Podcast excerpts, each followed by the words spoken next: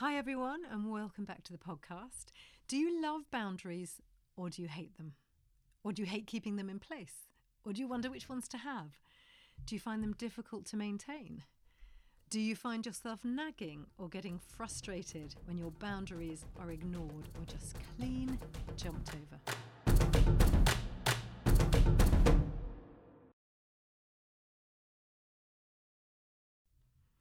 Hope you're having a good week. How are you feeling about these dark evenings? I know that when my husband, being Australian, first came to live here, he literally couldn't believe that any country in the world could get dark by four o'clock in the evening. But he leans into it now and he, I think it appeals to his pyro side. He's always chopping wood or building a fire pit at every opportunity. So, thanks for joining me. Each week, I'm going to cover all sorts of parenting topics. It doesn't matter what age your child is, it will be relevant for you. And the two things that I love to sow into is being able to raise your children with character and also being able to do that without causing disconnect in your relationship with them. How to keep those connections in good, healthy shape, even when you disagree. Today, I'm going to chat about what a boundary is and why people sometimes struggle with them. And hopefully, by the end, you'll have a renewed vigour for them. So, a boundary is an expectation or a limitation. For example, an expectation could be that they clear their bedroom by midday on Saturday. It might not sound like a boundary because it's an expectation, but it is. And actually, other things might even hinge on that, such as we can go to the park on Saturday, or you can go out with your friends, or go to that party on Saturday once your room is finished. Other expectations could be the way we speak to each other in the family, or homework being done on time, maybe laying the table or clearing the table after dinner. Being ready for school on time, that's a big one, isn't it? Coming home on time, and that gets bigger as they get older. Then a limitation could be on a time constraint, for example, such as a bedtime or a limit to computer time. Limitations could be around money, sweets, screen time, social time, privacy. And whatever age appropriate boundaries you'd like to have in your home will be unique to you. It will suit the culture that you're looking to set in your unique family. The problems happen when the boundaries get ignored or when they don't get set clearly enough. I heard this little quote the other day. What do you think of this? Your conversations are your relationships. If that's true, it's no wonder we hate it as parents when a conversation descends into an argument we feel like we're participating in the deterioration of one of the most important relationships in our life, our relationship with our child. And for that reason, sometimes it's easier to give in to a child rather than to keep the boundaries in place. So, for this session, I'm going to focus on the pitfalls of giving in to their wishes. Next week, we can look at the pitfalls of forcing the boundary. But as I say, for today, the pitfalls of giving in. Why do we give in? Well, I think it's easily done, and I know I'd stick my hand in the air straight away and say, I know I've done it. I mean, let's say you've asked them to clear their room by midday on Saturday, which was an example I used earlier, and now they want to go out, but the room hasn't been done. And if they're young, maybe they've got a party to go to, or if they're older, maybe there's that embarrassing situation where there's actually a friend at the door waiting for them. They've planned to hang out with them today, and your boundary's been ignored. But now they want to get on and do what they want to do. You feel pressured. You know that that social thing was what they were really looking forward to. You don't want to be the killjoy. Actually, there might have been a cost involved. Maybe they were going to something that was already paid for. Maybe they're struggling in that social group, and the last thing you want to do is to be the person who makes them absent on this Saturday afternoon. And worst of all, you don't want them to resent you for not giving in, not letting them go. So you give in. I'm going to share a story with you. A number of years ago, a friend of mine had the unfortunate experience of feeling she needed to tell a boy's mum, let's call the boy Bob, that Bob had been abusive towards a female. Now, I know that can happen in reverse and often does, but in this case, that was the way around it was.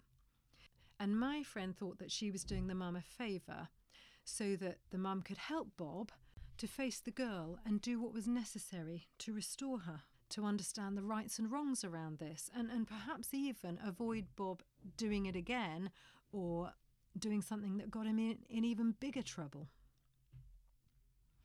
But actually, the mum said to my friend she'd rather they just ignore this one. Please don't tell my husband, she said, because it's Bob's 18th coming up and his dad is getting him a car, and that just will not pan out if you tell him about this. How does that make you feel?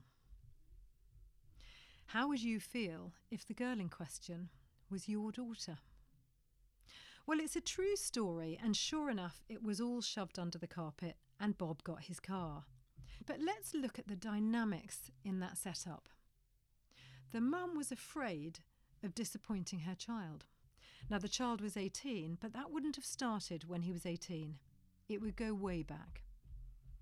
It would have started over something simple like the bedroom clear up, a packet of biscuits, the borrowed money, the chores.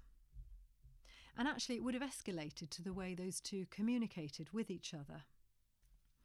And look at the subversive way that Bob's wrongs were overlooked in order to keep the peace. Keep the peace between Bob and his mum, and keep the peace between Bob and his dad. But here's the thing there's making peace and faking peace. And that's faking peace. There isn't really peace between Bob and his mum because for years she's been having to ignore her boundaries and her expectation of the relationship. So instead of expecting Bob to deliver, she hid her needs. That's not relationship. Now, I know I've offered an extreme example today, but actually it's not uncommon at all. What people will get away with as adults will be what we let them get away with as kids. How they treat people, how they honour their commitments, all starts at home. So, whilst it seems kind to give in, it's actually kinder in the long run to build the muscle of good character. I could give you endless examples of situations that probably all started at the thin end of the wedge but ended up with bigger issues. The other issue at play is that Bob will spend his life feeling afraid to go wrong. As a youngster, he was afraid of the repercussions from his dad, or perhaps the mum was protecting him from the repercussions from dad. Or maybe she just couldn't face her own disappointment when he went wrong. Maybe it felt like a reflection of her parenting, so she avoided calling him out on anything. Whether your kids are toddlers, tweens, teens, or more, one of the most important lessons they can learn at home is that they can go wrong and not feel ashamed. Those two do not have to go hand in hand. But in life, they seem to. It's the way we've been conditioned. Otherwise, wouldn't more people own up to being wrong in public and in private life? But no, it feels shameful, and shame makes us hide.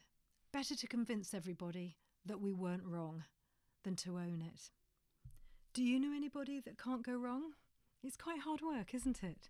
They get defensive, they get angry, and they try to make you feel like you're in the wrong. If we were all a bit better at owning when we'd gone wrong, we would be living in an entirely different world. Do you know, a few minutes on the internet will show you how quickly we bring people down. Friends, celebrities, we even cancel people. What does that say? It says that if you go wrong, it's all over. It's too late. There's no forgiveness. There's no room for repentance, no restoration. You've blown it. It's over. And where do they pick that message up from? From very young when they were afraid of being wrong. I heard a really interesting story the other day about a chap. He'd been in prison for many years um, over a hit and run. And when he was interviewed by a newspaper, he said that the mistake was not made at the hit and run. He said, I made that mistake years and years ago when I'd borrowed my dad's watch and I dropped it. And instead of facing up to my wrong, I hid it. He said that's where the hit and run started. And if you look further into that, I think perhaps his dad needs to take some responsibility for the fact that he made it so fearful to go wrong in that family.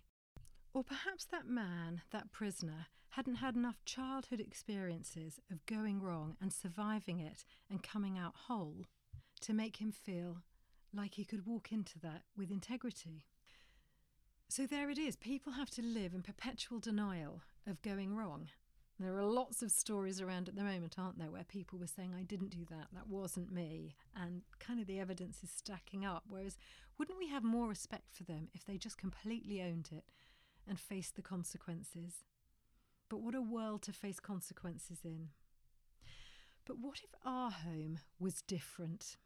What if our children could go wrong and not lose face? Possibly even gain respect. And as life goes on, have enough self respect and self esteem not to feel like a total failure when they've failed at something. I mean, the world might want to make them feel wrong and a failure and that all is lost. But if our kids have grown up in an environment where they've learned that a mistake does not define them, they will learn self esteem. So, how do we help our children with this? Well, we show them that there are good choices and poor choices. And when they make a good choice, they are loved. And when they make a poor choice, they are loved. You know, somebody said to me recently, we love our children unconditionally, so we tend to sort of turn a blind eye when they get things wrong. I want to say that's not unconditional love.